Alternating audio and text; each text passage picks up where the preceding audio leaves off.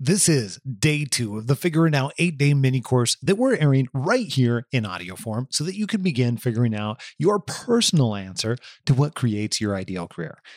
And if you haven't already listened to it, go back a couple episodes in your podcast feed and begin with the episode that says Introduction to the eight day Figure It Out mini course. Lots of people say that reflection on the past is the key to your future. But is that really true? Is that really the key to career happiness? Well, the short answer is HE double hockey sticks to the no. Partially because I love hockey, and mostly because reflection is not the magic bullet alone. But what's the longer, more nuanced answer? As it turns out, knowing where to look in your past can give you some of the very best clues to where you can find career happiness in the future. How to use reflection intentionally is exactly the question that we're going to answer today.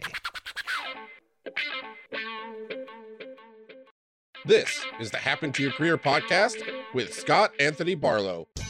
We help you stop doing work that doesn't fit you, figure out what does, and make it happen. We help you define the work that's unapologetically you and then go get it. If you're ready to make a change, keep listening. Here's Scott. Here's Scott. Here's Scott.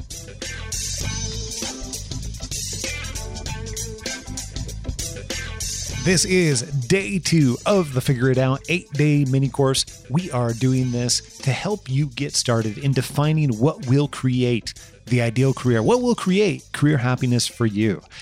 To be clear, reflecting on the past alone is not going to get you where you want to go in your career or your life for that matter. It will absolutely take intentional action to move you forward to work that fits you, fits your values, your strengths, even your income expectations. But what's also true is that for this action to be intentional, you must know what you want. You must know exactly what you want. So, how do you do that? Well, that's what we get to break apart. At least one way to be able to do that today, right here. So, I'm going to give you a, set of action steps in the form of some questions. More on that in a moment. But first, I'll tell you that a lot of people show up to HTYC wondering what kind of job they should do or what kind of business they should start. And this this seems to be the the question that most people ask. Like what kind of career fits me? And, and many people have it in their mind that is going to be something brand new that they've never ever thought of before somewhat like the heavens are going to part and you're going to be crowned your new occupation. You're now going to be a scuba instructor in the Grand Caymans, even though you've never gone scuba diving in your life. And this isn't how it works at all. When you're doing work that fits you, yes, it's often challenging. Yes, it's often a harder road, but it often doesn't feel like something so new that you've never had any experience with it before. Careers that fit feel much more familiar, like the feeling of coming home after you've been away. And this was absolutely the case for Lisa Scholter. And you may have heard her story right here on the Happen to Your Career podcast in the past. We shared her story on episode 222.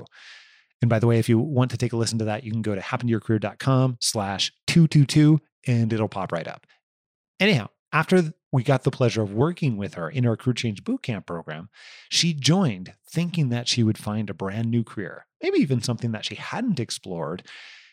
However, her background and her love of being an advocate for women's health and also her experience working in health clinics actually ended up setting her up to become a consultant for women's health clinics, which was an amazing opportunity for her and as you might imagine, she never would have guessed, never would have guessed that that would be a great opportunity for her when she came in thinking that it was going to be something that she'd never heard of before.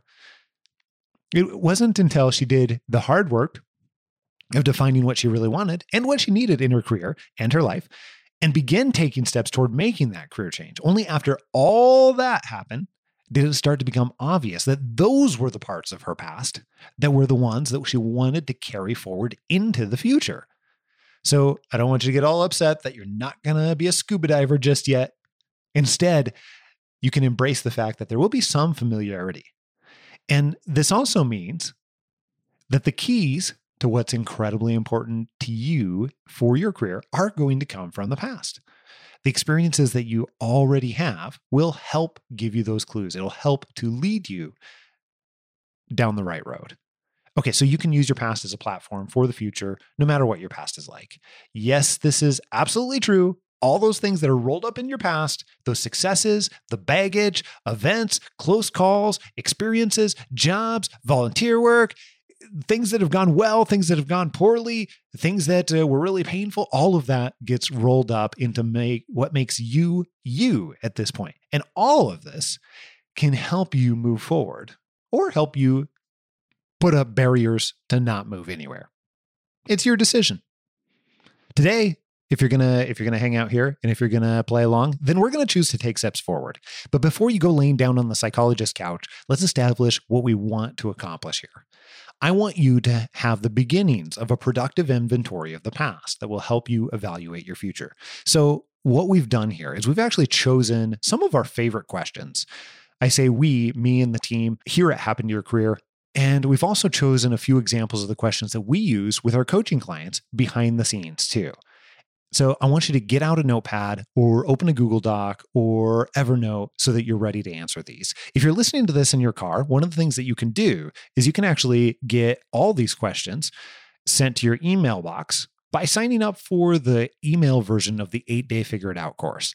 Just go to figureitout.co, that's figureitout.co, or you can text HAPPEN, H A P P E N, to 44222.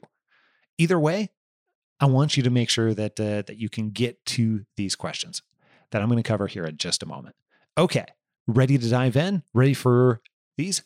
What I want you to do with each and every question is to write down your answer to the question and then dig even deeper by asking why or starting to break apart some of the context. Often your initial answer isn't necessarily useful on its own. And by the way, one of the things that we find again and again is that uh, part of the challenge here is for many human beings, it's difficult to see beyond our initial answer or what appears obvious to us. And that's actually one of the reasons that we found that having an expert, having a coach that can be incredibly helpful. So if you find that you're really starting to struggle in making use out of these types of questions, that's okay. There's nothing wrong with you. I don't want you to think that there is. What you might want to do though is reach out to us. Uh, email anybody on our team or email me directly, scott at happentoyourcareer.com, and request a conversation. And we can figure out the very best way that we can help you or be of support to you. All right, ready? Okay. Question number one what do I love enough to do for free? And by the way, a variation of this question is what do you find yourself doing for free right now? Where do you find that you're spending your time?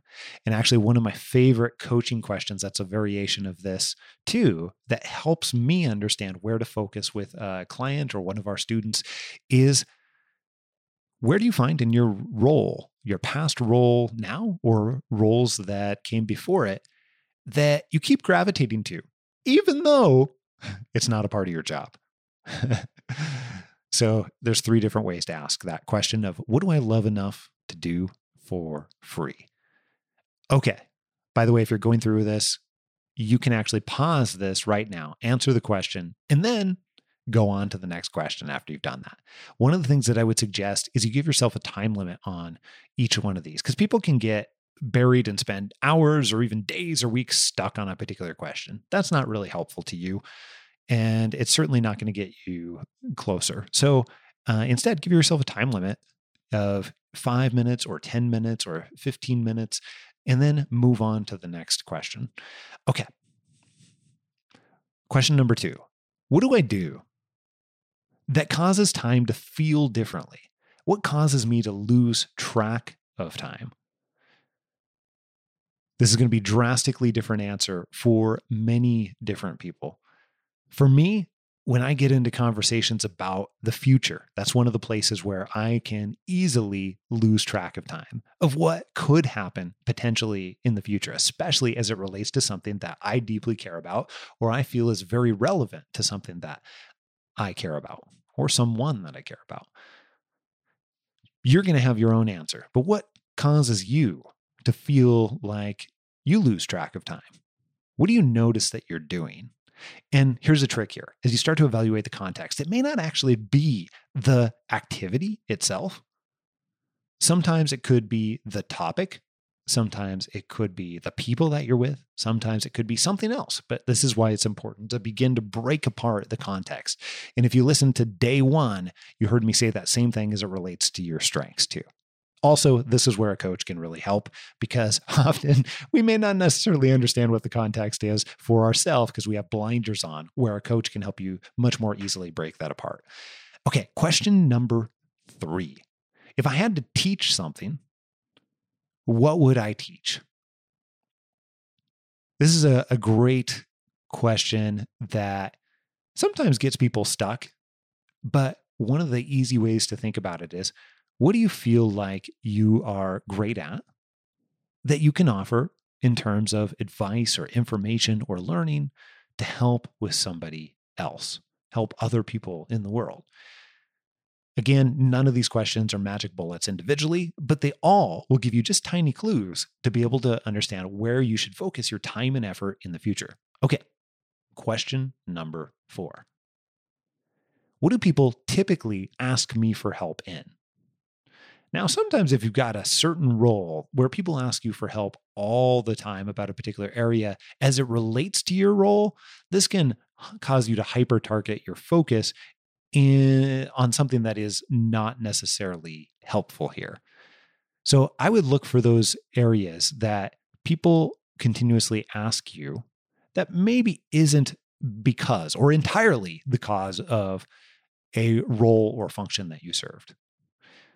For example, you know, one of the things that I was finding, even though I was working in HR leadership or yeah, even though I was working in operations management or any of the other things that I've done in, over you know many different career changes, is that people were continually asking me about my career and how I made shifts and asking me how to do that and for advice on that and for stories on that and eventually for coaching on that. Okay, that wasn't obvious at the time when those were happening sporadically, but they started to get more and more frequent and I started paying attention to uh, them. But that had nothing to do with my role the majority of the time. Okay, question number five What makes me feel great about myself? Now, this can go a lot of different ways. For example, one of the things that I truly love is I love to be able to have somebody share something with me that they don't share with anybody else. This makes me feel validated as a person. So, could go that type of route, or it could be like an actual activity, or it could be something else that makes you feel great about yourself as a person. And again, you're not necessarily looking for the initial answer, you're looking for what is the context that potentially is underneath the surface. Okay, number six. What do I enjoy regardless of the opinions of others? I enjoy ice hockey. I enjoy parkour. Uh, I know that sounds really weird to a lot of different people. I kind of don't really care because I love it. I enjoy lots of things that are considered pretty nerdy and a little geeky or just kind of out there. And I am 100% okay with it. Uh, overall, what are those things that you find for you that maybe are outside the norm or you know you just uh, enjoy it in spite of other people's opinions. And that's okay. This probably gives you tr- clues as to some things that are true about yourself. Okay. What are my favorite things to do in the past? What about now? This is question number seven. Question number eight is what has hurt in the past that you don't want others to go through? And again, you can pause in between each one of these questions here. Question number nine What were some challenges, difficulties, or hardships that you've overcome or in the process of overcoming? How did you do it?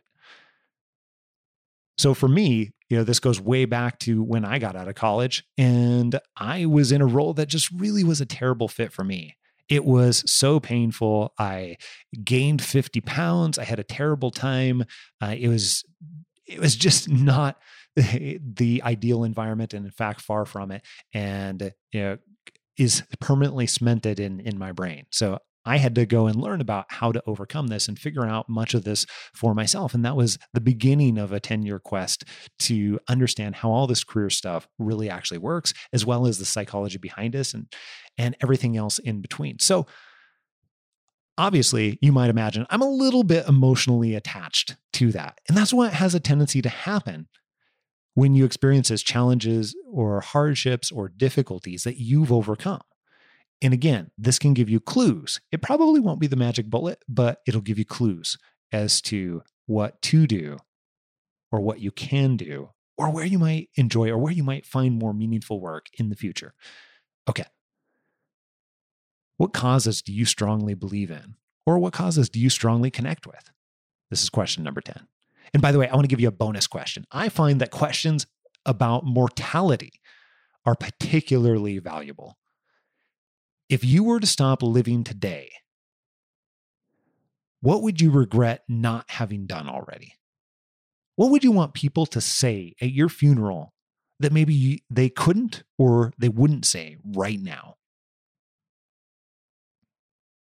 Tomorrow, come on back for day three of the Figure It Out eight day mini course, the audio version right here on Happen to Your Career, where we're going to actually break down what you really want and how to figure that out because most people don't actually know exactly what it is that they really want. Do you? Well, we're going to get to find out. And then we'll break it down tomorrow on day three, right here on Happen to Your Career. We'll see you then. Until then, I am out. Adios.